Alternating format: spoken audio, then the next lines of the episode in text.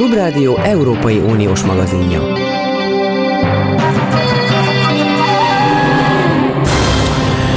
Jó napot kívánok, itt Zentai Péter beszél.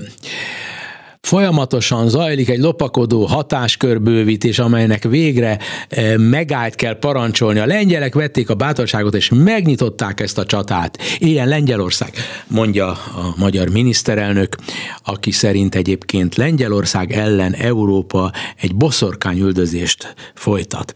Ezeket a szavakat e, e, ismerik ugye a lengyel olvasók, hallgatók is, és nem csak a magyar fideszes közönség. Kérdezem Domány András, Lengyelország szakértő újságíró kollégát. Szervusz András! Szervusz, üdvözlöm a hallgatókat! Hát persze, hogy ismerik, hát ez a vita ott aztán pláne zajlik, és hát ugyanúgy ketté szakadt az ország, ahol sok tekintetben a miénk is és uh, tulajdonképpen uh, ha Lengyelországban szakad ketté az ország, azért bármennyire magyarok vagyunk is, ránézve a térképre és ismerve a lengyel történelmet és a lengyel geopolitikai szituációt, azért egy kicsivel nagyobb jelentősége van európai viszonylatban, világviszonylatban annak, hogy a lengyel társadalom az Európai Unió egyik legfontosabb országa és társadalma szakad ketté. Nem? Igen, hát ugye még ott nem készülnek választásra, mert az, ha előre nem hozzák, akkor csak 23-ban lesz, de hát folyamatos izgalmi állapotban tartják a, a, a társadalom politika iránt érdeklődő részét a, ezek, a, ezek a konfliktusok, hát a politika iránt nem érdeklődő részét pedig megpróbálják, ugye ez is ismert recept, mindenféle pénzjuttatásokkal elaltatni. A lengyel társadalomról nem kell sokat beszélnünk, mert a fővonalban rengeteg akciót takaró hír is van, de érdekel engem a te hosszú, több évtizedes ismereteid alapján. Még mindig igaz az, hogy a lengyel társadalomnak a vidéki, falusi része nem csak, hogy úgy mondjam, születetten, nagyon átvitt értelemben, és nem sértő módon mondom, reakciós, hanem az is van-e, ami nálunk is tapasztalható, hogy a vidéki embereknek egy része, a falus embereknek egy része nem érdeklődik igazán az akciók iránt. Ők szeretnének úgymond büszkén lengyelek maradni, és ennyi, és azt gondolják, hogy ezt a vágyukat a jelenlegi kormány százszázalékosan kielégíti. Igen, hát ugye Lengyelországban közismert módon nem volt erőltetett TSZ-esítés 56 után, tehát egészen más a kisparaszti, kisgazdai társadalom maradt meg végig a rendszerváltozás előtt is. Másrészt ma már a falusi lakosság egyáltalán nem azonos a mezőgazdasági lakossággal, mert nagyon sokan költöztek falura kisvállalkozók, egyedek, ugye a mai közlekedési és hírközlési viszonyok között már nem olyan nagy különbség, hogy valaki falun vagy városban lakik, de az tény, hogy bármiféle nagy társadalmi aktivitást könnyebb a nagy településeken csinálni. Hát nem szoktak több ezres tüntetések lenni kisvárosokban, vagy legalábbis nagyon ritkán. Ugye pont egy éve volt az abortusz szigorító alkotmánybírósági döntésnek, és akkor éppen az volt a megdöbbentő, hogy még 5000 lakosú városokban is voltak több százas tüntetések, de hát az elmúlt és hatástalan maradt.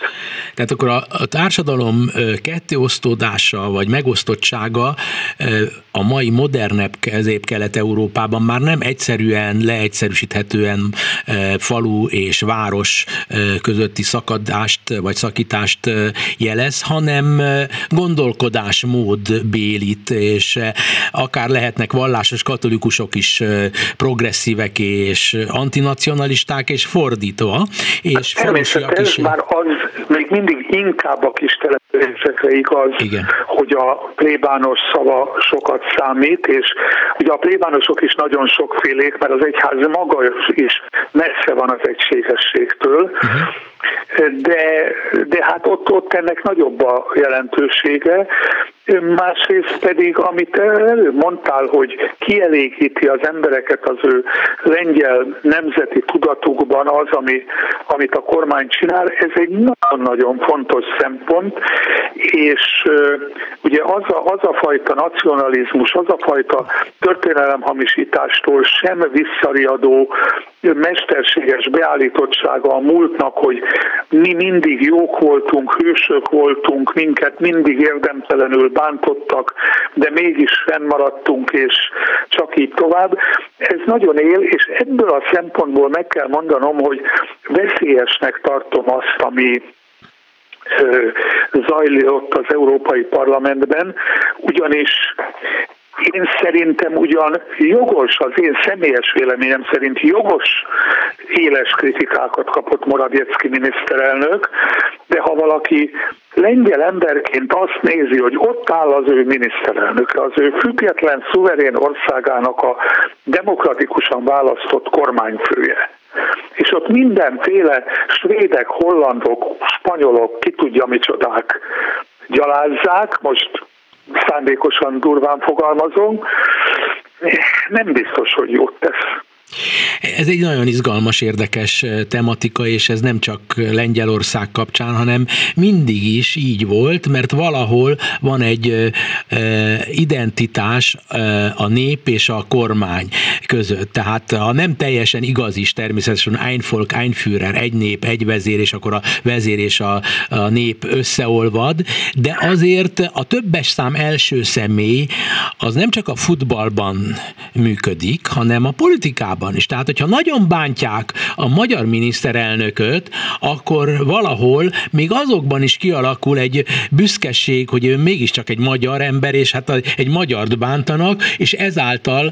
E, De nem az a lényeg, hogy egy magyart, hanem a mi, mi vezetőnket, aki, aki lehet, igen. hogy én nem helyeslem a politikáját, de mégis csak de a mi vezető. Igen. Más, hogyha én, mint magyar szidom a magyart, vagy én lengyel szidom a lengyelt, és megint más, hogyha egy idegen szidja, mert ha idegen szidja, akkor megvédem. Tulajdonképpen ez az effektus. emlékezhetnek a rádiókavaréból arra, hogy nyomják Krahácsot. Igen, pontosan.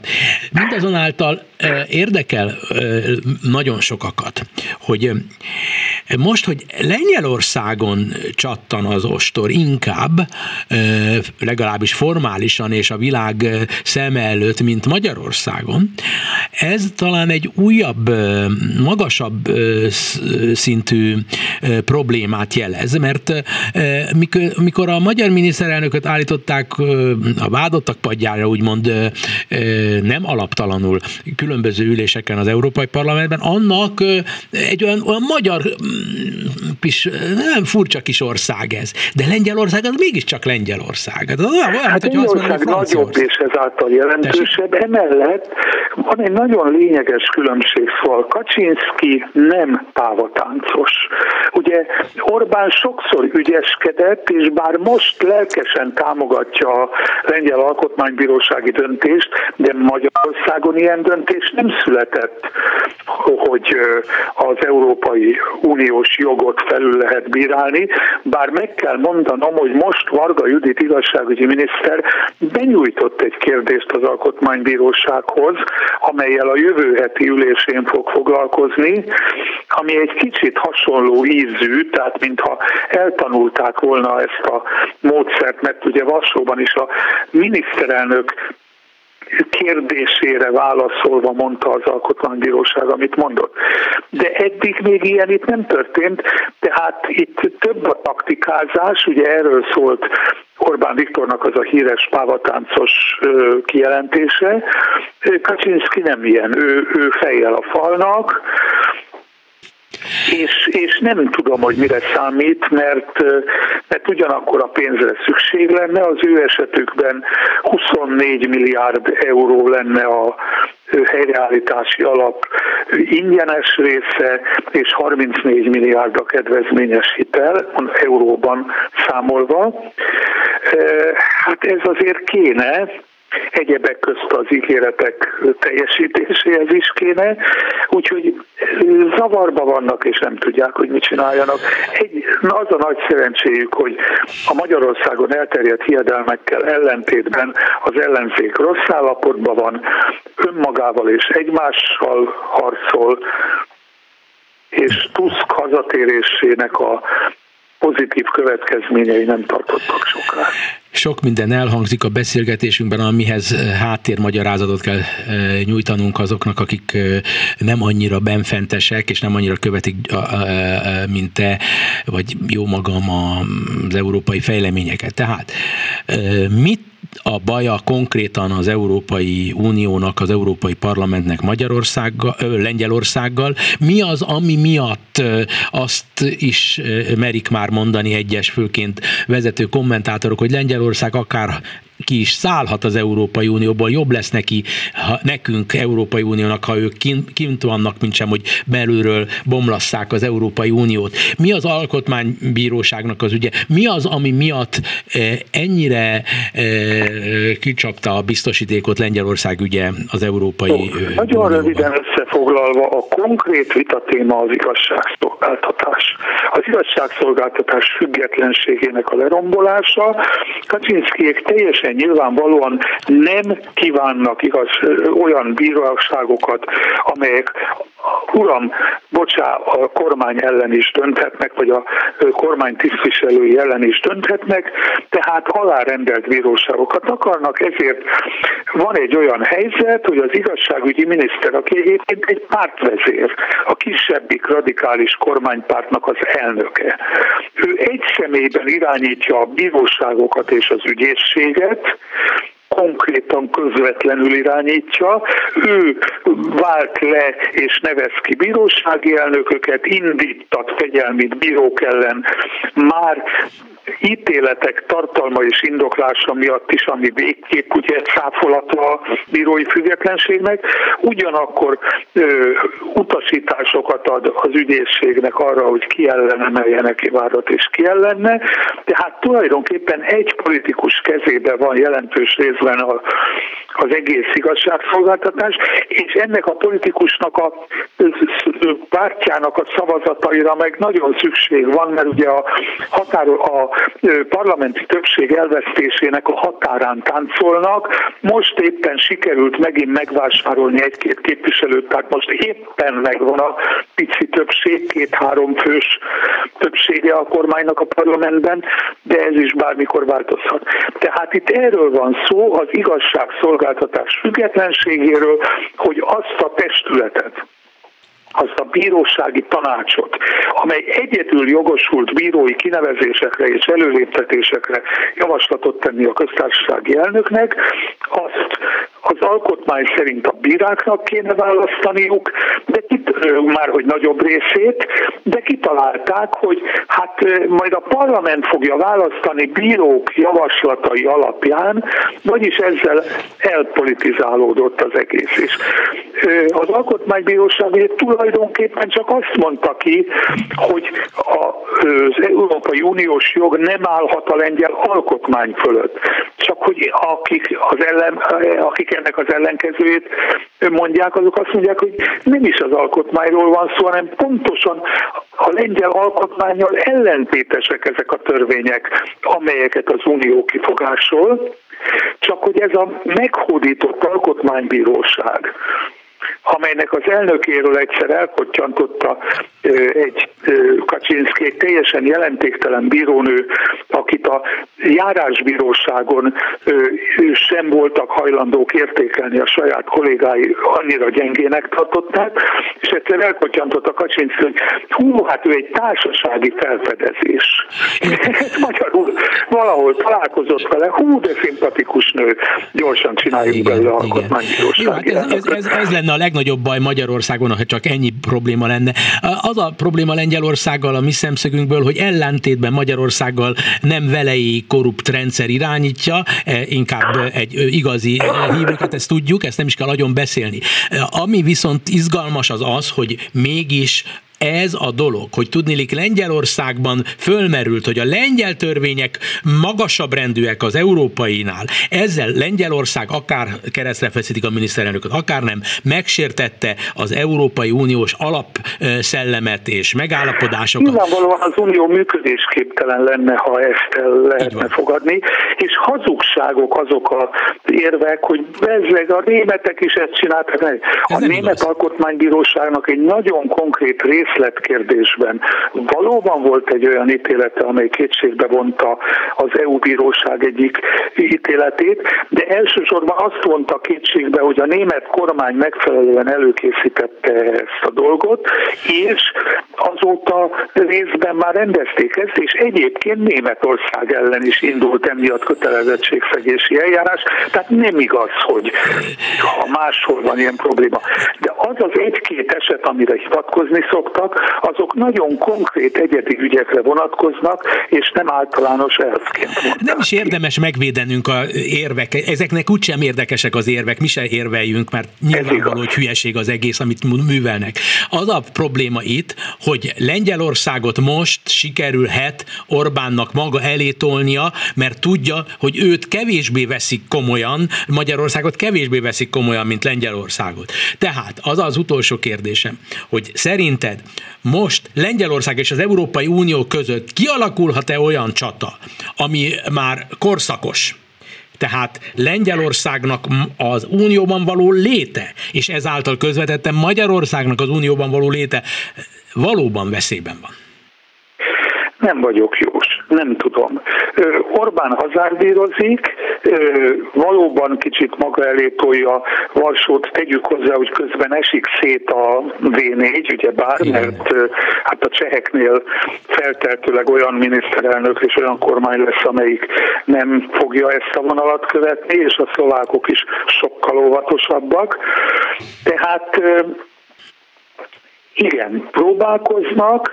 A Politikó című lap ugye azt írta, hogy orosz rulett. Hát ugye az orosz rulett az egy nehéz dolog, mert ott előfordulhat, hogy valaki főbelövi magát, pedig nem akarta.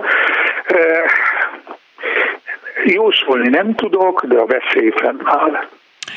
Nagyon izgalmasan alakulnak a dolgok, mind Lengyelországban, mind Magyarországon, és ekközben, ahogy jelezted, de facto szét tud esni a Visegrádi négyek csoportja, és akkor az orosz rulett be is, meg is valósul. Mert igenis reális veszély, hogy Lengyelország és Magyarország főbelövi magát, de az is lehet, hogy nem.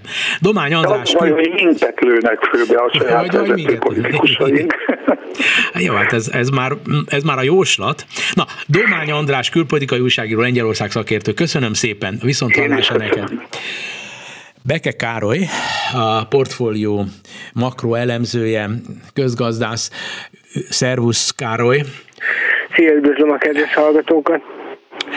Magyarországot, Lengyelországot, Amerikát, Angliát, mindenkit most konkrétan az infláció veszélye nem csak, hogy egy jóslat alapon vesz, kerget bennünket ez a veszély, hanem szinte benne is vagyunk. És az a kérdés, hogy egy olyan inflációs problémába került bele az egész világ, amelyből van látványosan kiút, hogy, és reménykedhetünk, hogy átmeneti, vagy pedig most már szaporodnak a jelek, hogy ez nem egy átmeneti jelenség. Mit gondolsz a magyar helyzetet is középpontba állítva? Valamilyen kiút biztos, hogy van ebből a jelenlegi inflációs helyzetből. Szerintem a kérdés az, hogy ez mennyire fájdalmas. Ugye a világi egybankjai nak nagy többsége még mindig próbálja azt a narratívát ö, hangsúlyozni, vagy erősíteni, hogy ez egy átmeneti folyamat, ami a gazdaság újranyitásához kapcsolódik, és, ö, és ez előbb-utóbb le fog csengeni. Tehát, hogy ö, gyakorlatilag másfél évig be volt zárva a világgazdaság, nem tudtak az emberek fogyasztani, és ö, ennek is most az infláción keresztül. A másik álláspont az, hogy, hogy, hogy a világon komoly strukturális átalakulások indulnak el, amely hosszú távon is érinteni fogja az inflációt. Egyelőre nehéz igazságot tenni a két álláspont között. Magyarországon is, és a, gyakorlatilag az egész világban, ha lehet így fogalmazni, akkor most abban a helyzetben vagyunk, hogy mindenki imádkozik, hogy átmeneti legyen az infláció, ugyanakkor már kezdenek gondolkodni azon, hogy mi van, ha nem az lesz és, és tartós lesz. Ugye vannak, akik már a 70-es évek stagflációs időszakával riogatnak Amerikában, aminek azért tudjuk, hogy mi lett a vége a 80-as évek elején egy nagyon komoly kamatemelés és egy nagyon komoly gazdasági recesszió, amivel aztán sikerült kirántani a gazdaságot ebből a több évig tartó ö, ö, vergődésből, vagy egy ilyen stagnáló időszakból. Sokan azzal riogatnak, hogy most is egy hasonló időszak elé nézünk. Ö, meglátjuk. Szerintem a következő nagyjából egy év a sok mindent el fog dönteni Magyarországon is és a világon is. Magyarországon az a specialitása a következő évnek, hogy választások lesznek, és e, most különösképpen e, látványosan kezd, e, hogy úgy mondjam, pénzszórásba. Ez nem biztos, hogy rossz nekem vagy neked, mert ugye ebből mi profitálunk, pláne én, aki nyugdíjas is vagyok, nagyon szépen profitálok, tehát én önző módon örülök ennek valahol, de a végén nem fogok örülni. A lényeg az az, hogy, hogy a kormánynak ez az érdeke, hogy pénzt adjon ki az embereknek, és ezzel inflációt csináljon, a Nemzeti Bank meg azért van, hogy az inflációt kordában tartsa. Valóságos harc van-e a kormány és a Nemzeti Bank között, vagy ez egy álságos harc? Mit gondolsz? Én azt gondolom, hogy egyre inkább úgy tűnik, hogy itt azért vannak valódi súrlódások és ellentétek a kormány és a jegybank álláspontja között. Ugye valóban azt látjuk, hogy, hogy miközben a Magyar Nemzeti Bank már hónapok óta folyamatosan emeli a kamatot és próbálja megfékezni az inflációt, és azt hangsúlyozza, hogy, hogy ő egészen addig hajlandó emelni a kamatot, ameddig, ameddig az nem lesz elégséges az inflációs cél eléréséhez. Közben kormányzati oldalról elindul egy nagyon komoly fiskális élénkítés.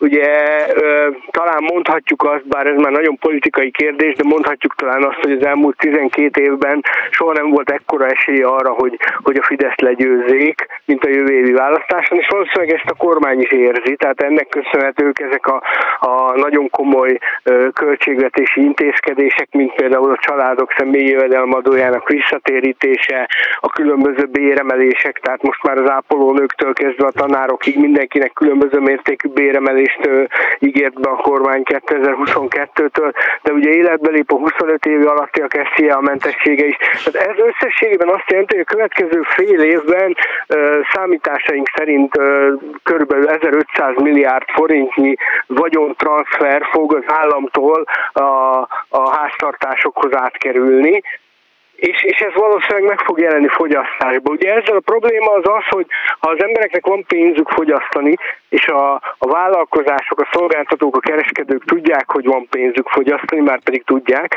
akkor könnyebben emelnek árat. Főleg úgy, hogy az elmúlt másfél-két év azért nagyon sok céget megtépázott, tehát komoly veszteségeket okozott, és talán a mostani helyzetben ö, picit vastagabban fog majd a ceruza, ha lehet így fogalmazni, amikor a, a januári áremelésekről kell dönteni, segíteni, hiszen azt fogják mondani a, a cégek, hogy hát úgyis van pénzük az embereknek kifizetni, van pénzük kifizetni a magasabb építőanyagárakat, mert úgyis visszakapják majd a felét felújítási támogatásként, van pénzük kifizetni a magasabb élelmiszerárakat, mert hogy 20%-kal nő a minimálbér és a garantált bérminimum, tehát ez óhatatlanul csak tovább fogja gerjeszteni az infláció. Kis türelmet kérek, aztán folytatjuk a beszélgetést. Eurozóna. A Klubrádió Európai Uniós magazinja.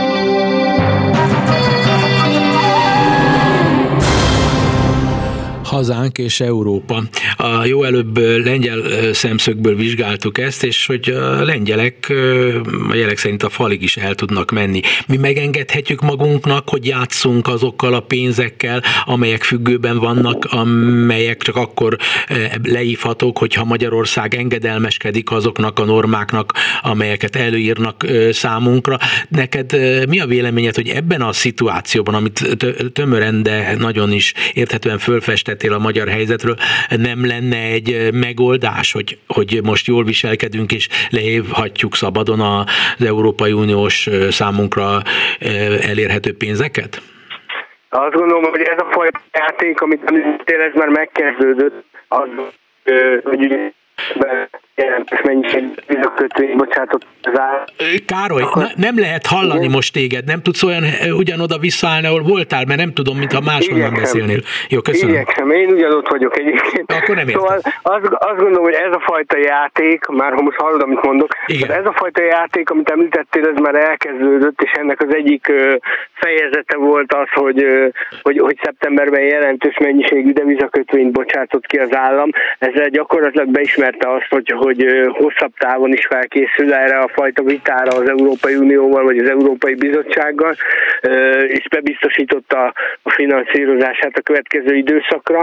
Én azt gondolom, hogy a kormány mostanra nagy részt már presztis kérdést csinált ebből, tehát itt már nem a pénzről szól a dolog, hanem szerintem sokkal inkább presztízsről, és éppen ezért azt gondolom, hogy, hogy, hogy valószínűleg a jövő évi népszavazásig, amit ugye a kormány kezdeményezett az ominózus gyermekvédelmi törvényről, valószínűleg addig a népszavazásig nehéz lesz megállapodni az Európai Unióval. Tehát én, én, én azt gondolom, hogy most egy megállapodáshoz nagyon komolyan puhulnia kellene a brüsszeli álláspontnak, hiszen a kormány láthatóan nem akar engedni, és ha a népszavazás előtt engedne ebben a kérdésben, akkor azzal gyakorlatilag beismerni a vereségét, és onnantól nem lenne sok értelme ennek a népszavazásnak. Ez, ez egy elég drámai és tömören és hitelesen előadott rövid helyzetkép leírás volt a részedről, köszönjük. Azt akarom tőled megkérdezni, hogy, hogy olyasmit nem tudsz elképzelni, persze ez most már nem az a lényeg, hogy te mit képzelsz el, de azt mondjuk, hogy reális korábbiakhoz képest reális az esélye annak, hogy esetleg a Fidesz verességet szenved a választásokon, akkor neki nem az az érdeke, hogy egy olyan országot hagyjon hátra, amelyben ő 11 éven keresztül nagyon jól járt, viszont ne legyen olyan jó a helyzete a következő kormánynak, amelyet nem a Fidesz fog vezetni. Tehát ő nem megengedheti magának azt, hogy rulettezzen, orosz rulettezzen, vagy lavírozzon a, a kockázatok tengerében? Hát azt gondolom, hogy azért ennyire nem vehető biztosra a, a jelenlegi kormánypárt veresége, tehát hogy azért ott még nem szerintem tart. nem tart a helyzet, hogy ők arra bazíroznának, hogy mindenképpen veszítenek jövőre és megnehezítik a következő kormány dolgát, hiszen ugye ha, ha nyernek, akkor a saját dolgukat nehezítik meg ezzel.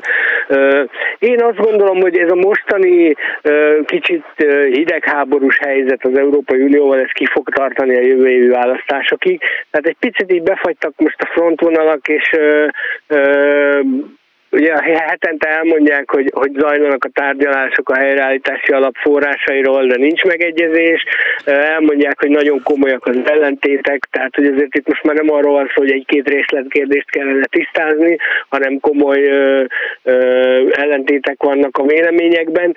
Én azt gondolom, hogy ez a helyzet ez ki fog tartani még a következő hónapokban, és aztán a választások után meglátjuk, tehát ha, ha, ha a Fidesz nyeri a választásokat, akkor, akkor nekik is érdekük lesz az, hogy minél előbb megállapodjanak, akkor akár a kormány is lehet egy kicsit engedékenyebb, ugye a véget ér a kampány, akkor már itthon sem kell annyira erőltetni ezt a Brüsszel ellenes retorikát, és akkor akár ö, ott is puhulhat az álláspont, és közeledhetnek ezek az álláspontok egymáshoz.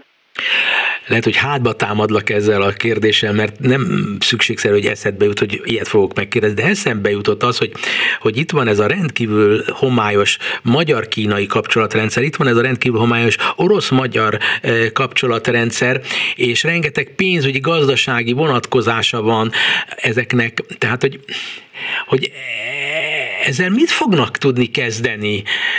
Meg, meg az, hogy, hogy most függőben van, hogy a, magyar, a, a repülőteret megszerzi a kormány rengeteg pénzért. Hát ez, ez, ez, ez, ez nem veszélyes, akárki lesz a következő kormánynak a, a, az élén. Tehát kötelezettségvállalások Oroszország, Kína felé, repülőtér felé, hát, hát ez az egész egy, egy, egy beláthatatlan gazdasági következményekkel járat, nem? Hát én azt gondolom, hogy a repülőtér megvételének a finanszírozása az nagyjából most biztosított, tehát elég jelentős tartalékokkal rendelkezik a kormány, gyakorlatilag bármelyik pillanatban ki tudná fizetni a, a repülőtér vételárát, tehát ott igazából csak az a kérdés, hogy mikor lesz megállapodás a, a, a jelenlegi tulajdonosokkal.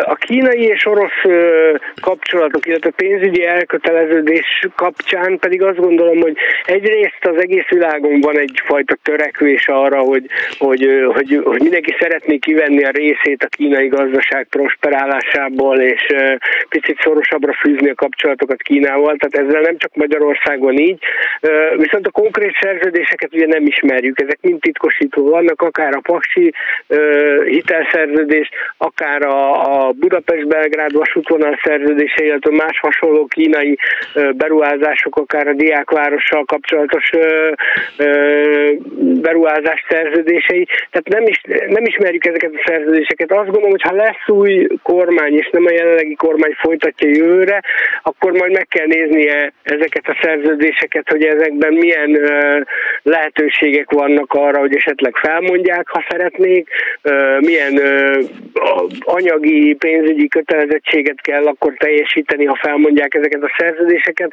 és akkor azt majd a jövőbeli kormánynak kell eldöntenie, hogy, hogy ezeket a kötelezettségeket akarja-e vállalni, vagy pedig tovább futtatja, vagy esetleg leül tárgyalni a kínaiakkal és az oroszokkal arról, hogy hogyan lehetne kihátrálni ezekből a, a, a kötelezettségekből. Én ezt most nem tudom megmondani, mondom, mert, mert nem látok bele a szerződésekbe, és azt gondolom, hogy ezekben nagyjából néhány ember, aki egyáltalán belelát ezekben most Magyarországon. Igennel vagy nemmel válaszolj, bár jóslásra próbálok készíteni, hogy ha van kormányváltás, tegyük föl, ennek van 40-50 százalékos valószínűsége. Abban az esetben reális, hogy ez az ország a jelenlegihez képest a beláthatatlanság, a kockázatok fel nem mérése, fel nem mérhetősége miatt súlyosabb pénzügyi gazdasági helyzetbe kerül pillanatok alatt, mint amilyenben most van? Szerintem nincs. Röviden. Oké, okay. Reméljük, hogy így van, és Beke Károlynak eme szerintem nem kifejezését fölírjuk, és majd szembesítünk téged. és utána elítélünk, bíróság elé állítunk, csak hülyeskedem. Úgyhogy köszönöm, minden jót neked. Köszönöm szépen. Beke Károly, a portfólió makroelemzője volt a műsorunk vendége, most pedig Nagy Gábor lesz a következő vendég. Őt biztos nem állítják bíróság elé, mert Amerikáról azt mond, amit akar, mi magyarok vagyunk. Gábor, folytatva komolyra fordítva szót, az amerikai gazdaságnak ugyanaz a baja lehet bizonyos tekintetben, mint a magyar gazdaságnak, hogy, hogy le tudja egy picit bénítani és az inflációt tudja gerjeszteni, sőt, tehát, hogy nagyon is, Amerikában különösképpen, ha nem működnek a szállítási láncok. Mennyire súlyos ez a probléma, mennyire e, érződik, e, hogy emiatt szenved a jelenlegi amerikai elnök? Szervusz! Szervusz, üdvözlöm a hallgatókat. Hát ma is, tegnap is, tegnap előtt is a Wall Street Journal vagy a New York Times riportokban számolt arról, hogy a két legfontosabb kikötő az USA nyugati partján az Los Angeles és Long Beach, amelyik egymáshoz közel van, ott érkezik be az amerikai import 40%-a, és azok, illetve Seattle van legközelebb Ázsiához, tehát az ázsiai áru ott érkezik be, és most rendelt el a Joe Biden, azt hiszem körülbelül egy hete, elnézést, hogy Los Angeles is 024 tehát egész nap dolgozzon és fogadja a konténereket. Tehát gyakorlatilag az Egyesült Államokban is előállt ez a helyzet, hogy nincs elég termék a üzletekben. A Costco például az egy metróhoz hasonló raktáráról az az Egyesült Államokban.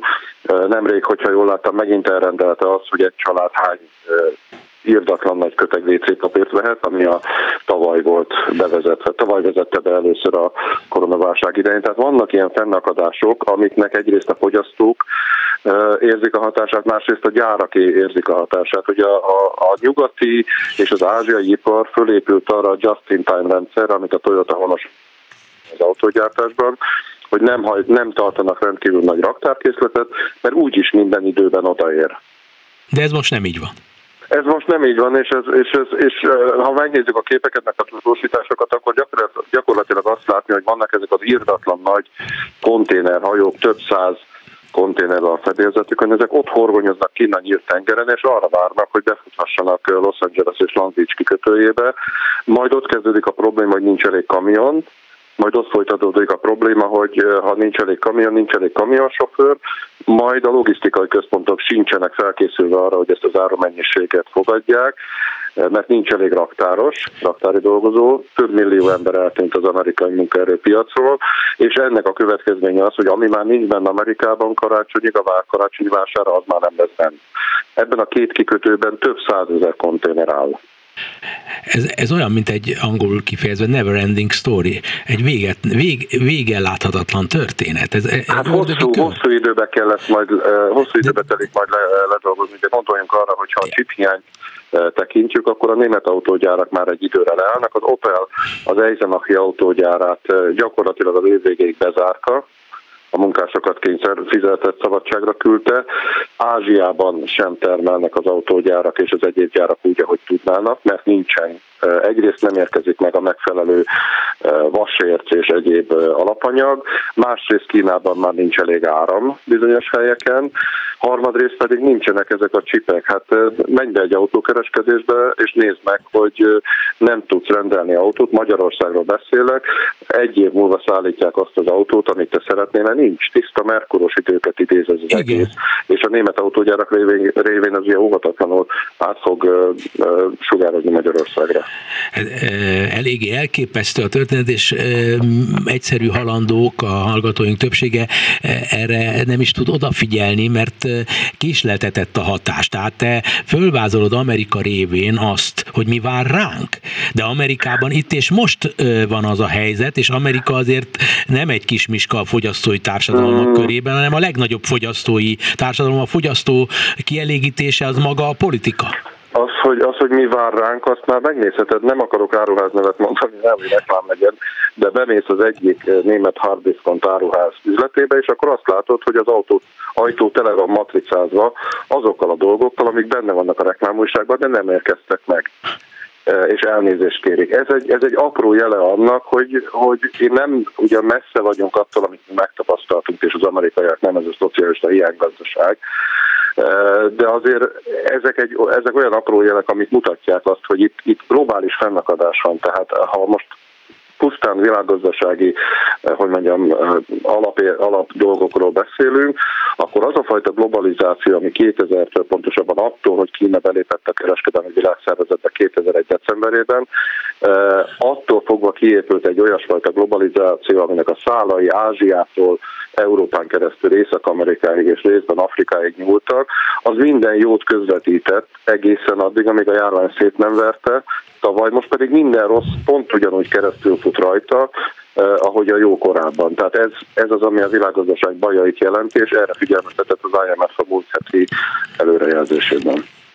De amiről beszélsz, leegyszerűsítetten áttételeken keresztül nem más, mint maga az inflációnak a, a, a, a, a hát, nincs elég, áru, akkor, nincs elég áru, akkor jön az infláció. Az, az, az infláció. Ugye 5,3 vagy 5,4 százaléknál tart jelenleg az éves hát, infláció. Hát, a Fed előbb-utóbb novembertől ki fogja, elkezdi kifuttatni az eszközvásárlási programját, és valamikor jövő év második felében kamatot fog emelni. Az eszközvásárlási program magyarul az az, hogy pénzszórási program. Hogy, hogy kötvényeket, Köz... óriási kötvényvásárlási igen, program. Igen, és önti a pénzt a gazdaságba. Ezáltal még inkább pláne hiánygazdaság idején, amire nem igazából kapitalizmus körülményei között igazi példa, tehát kapitalista hiánygazdaság, hát az, az, az, az, az maga az inflációnak a további fűtése. Tehát nem tudom, hogy miben reménykednek azok, akik azt gondolják, bár nálam ezerszer okosabb emberek azt gondolják, hogy az infláció átmeneti lesz, és majd visszaállnak a dolgok. Hát amilyen gyorsan valóban leállt a gond, le, szerinted ugyanolyan gyorsan vissza tudnak állni eredeti állapotába. Te mondtad, hogy nincs elég ember se. Amerikából hiányzik, mondta több millió ember. Hát hova tűntek ezek az emberek? Hát ezek az emberek, egy, most bocsánat, kezdem, az, kezdem a kérdést, hogy kicsit összetett, összetett volt, kezdem az elején. Tehát a Fed is és az Európai Központi Bank is a világ két meghatározó központi bankja is arra számít jelenleg, hogy ez az infláció átmeneti lesz.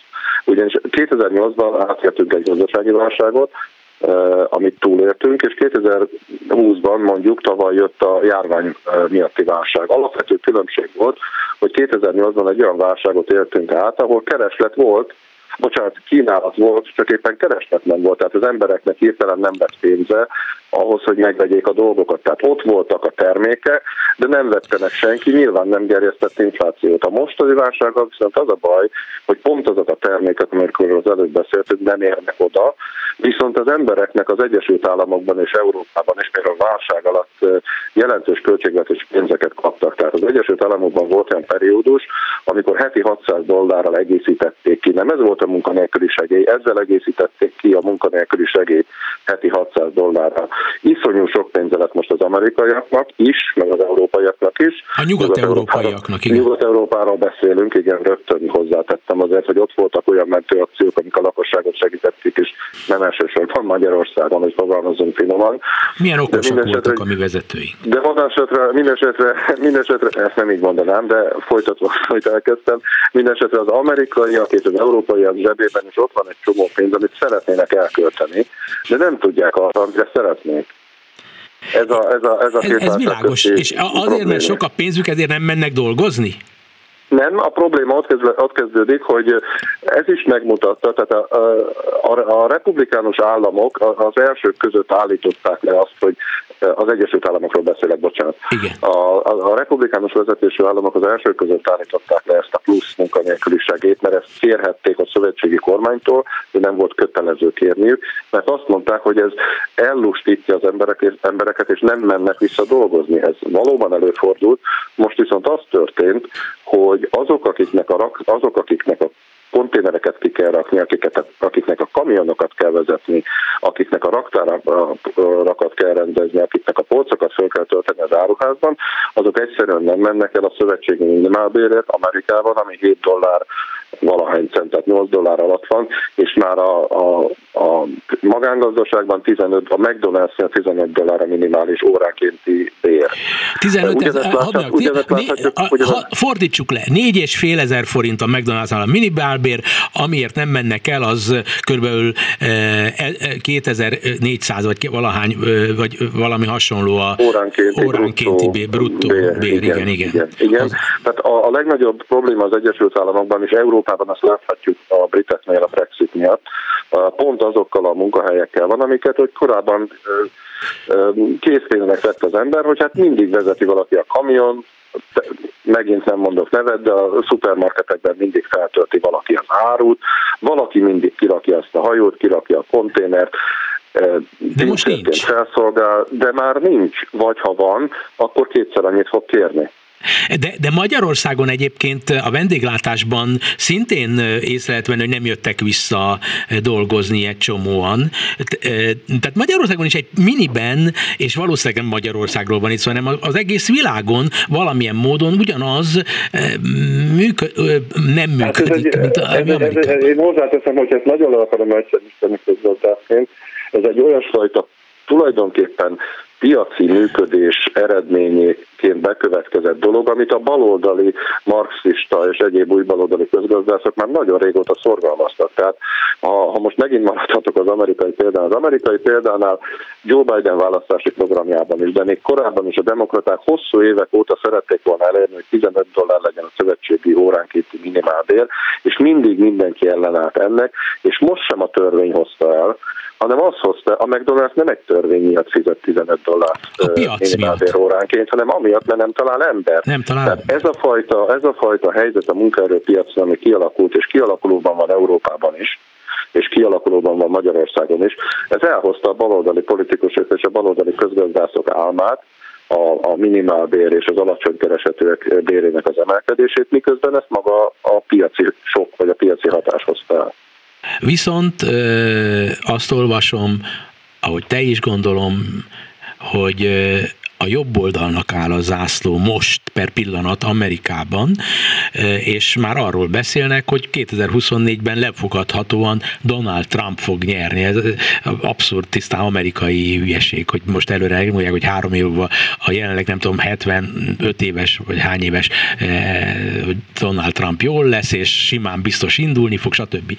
De miért van az, hogy olyan rosszul áll a szénája Bidennek, hogy a republikánusoknak áll az ászló, miközben a baloldali közgazdák igazsága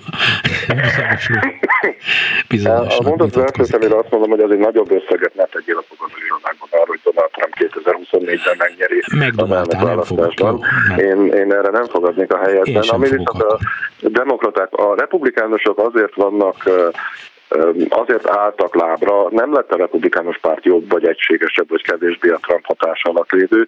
Ami történt az az, hogy a demokraták nem tudják megvalósítani azokat a programokat, amiket megígértek, és amiket elvárt tőlük. Az, a, a, egyrészt az amerikai társadalom, szűkebb értelemben pedig azok, akik rájuk szavaztak, és ez azért furcsa, vagy legalábbis első pillantásra azért furcsa, mert demokrata az elnök, demokrata a szenátus és demokrata a képviselőház.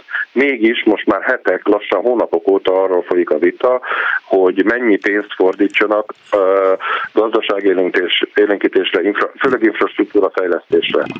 Abban mindenki egyetért, hogy ahhoz, hogy az Egyesült Államok Kínával fölvegye a versenyt, ahhoz alapvetően javítani kell a kutatásfejlesztés támogatását, az infrastruktúrát, a szélessávú internetet a legutolsó zúgba is el kell vinni. Erre Biden 3500 milliárd dolláros programot dolgozott ki.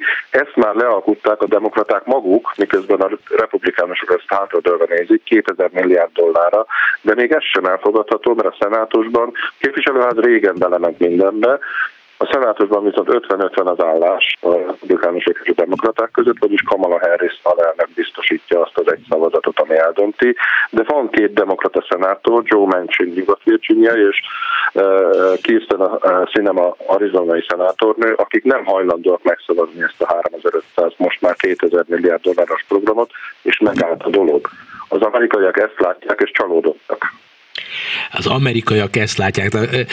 Magyarországon is tudjuk, hogy aki Fidesz szavazó, az akármit csinálhat a Fidesz, Fideszre fog szavazni, aki nem szereti a Fidesz, meg soha nem fog a Fideszre szavazni, még hogyha a Fidesztől 10 millió forintos ajándékot kap. Amerikában nem így van? Vagy ott, ott nagyon sok a bizonytalan? Amerikában is, Amerikában is kezd kialakulni ez a dolog. Tehát vannak elemzések, legutóbb a New York Times-on is megjelent egy olyan elemzés, hogy még akár még az idősebb George Bush idejébe visszamenve, tehát a, a 80-as, 90-es évek fordulójában is visszamenve, amit egyébként Joe Biden szenátorként töltött a, a szenátusban.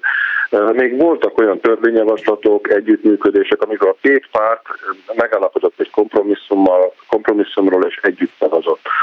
Voltak olyanok, hogy demokrata államokban hol ez nyert, hol az nyert, szenátori posztot, most már gyakorlatilag leosztott lapokon és a leosztott lapok azt is jelentik, hogy pont ez a két szenátor, akiről beszéltem az előbb, olyan államban szenátor, amelyik egyébként republikánus területnek számít. Tehát nekik azt a fajta a republikánusok által balosnak, szocialistának, sőt kommunistának ítélt programot, ami persze csak egy amerikai optikán keresztül látszik így, azt a programot ők nem tudják támogatni, mert az a újraválasztásokba kerülni. Most Nyugat-Virginiában azt a fajta környezetvédelmi programot, amit Joe Biden szeretne, hogy a megújuló, energiákra, megújuló energiára fektetjük a hangsúlyt, és a szénbányákat felszámoljuk egy olyan államban, amelyik a szénbányától függ, szénbányászattól függ, nem tudja képviselni Joe Manchin. Arizonában a Kirsten Sinema szenátor pedig az adóemelések ellen van, a Arizonában ő nem tud egy olyan gazdasági programot képviselni, amelyik visszaviszi 39%-ra a, a, a, a személyi jövedelemadó legfelső kulcsát, és így még jobban megadóztatja a vállalatokat. Tehát tulajdonképpen most az a, az a lényege a dolgoknak, hogy februárban időközi választások lesznek, és el tudják veszíteni a, a, a, a demokraták mindkettő. November, a jövő novemberében. Ja, bocsánatot kérek, a február... Eh, miért mondtam ezt a februárt? Nem, nem tudom, jövő nem, novemberben nem a El, Elnézést kérek a hallgatóktól. Tehát jövő novemberben, de, de eh, korai nem ez, erről beszélni, hiszen annyi minden, hát az hihetetlen mozgások vannak a világban. De hát, Amerika, te is látod, Amerikában folyamatos kampány van, Most már évek óta. Egyrészt azért, mert a képviselőknek két évente kell újra, újra választani magukat, másrészt pedig minden szenát, a szenátus harmadát választják újra két évente, más pedig, már pedig minden szenátornak mutatnia kell, hogy ő mit csinál Washingtonban. Tehát egy, van egy ilyen felfokozott politikai hangulat, amihez persze Trump és a Trump időszak is hozzájárult, előtte hozzájárult Barack Obama, azelőtt hozzájárult George W. Bush, ahogy megnyerte az elnökválasztást. Tehát én azt mondanám, hogy 2000 óta, a 2000-es amerikai elnökválasztás óta egyre inkább távolodik egymástól a két párt, és egyre nehezebb az együttműködés, emiatt pedig gyakorlatilag konstans, nem azt mondom, hogy konstans választási kampány van az Egyesült Államokban, de konstans olyan politikai viszony van, amelyik gyakorlatilag egy következő választási kampányra készül. Amerika is megosztott ország lett. Ezt megéltük. Nagy Gábor, Amerika szakértő, újságíró kolléga, mint mindig ezúttal is nagyon köszönöm a nagyon hasznos közreműködésedet, viszont hallásra. Köszönöm szépen. Elköszön a műsorvezető Zentai Péter, még pedig Bencsik Gyula, Bíró Kristóf és Balok Kármen nevében. Jó hétvégét kívánok! Önök a Klubrádió Európai Uniós magazinját hallották.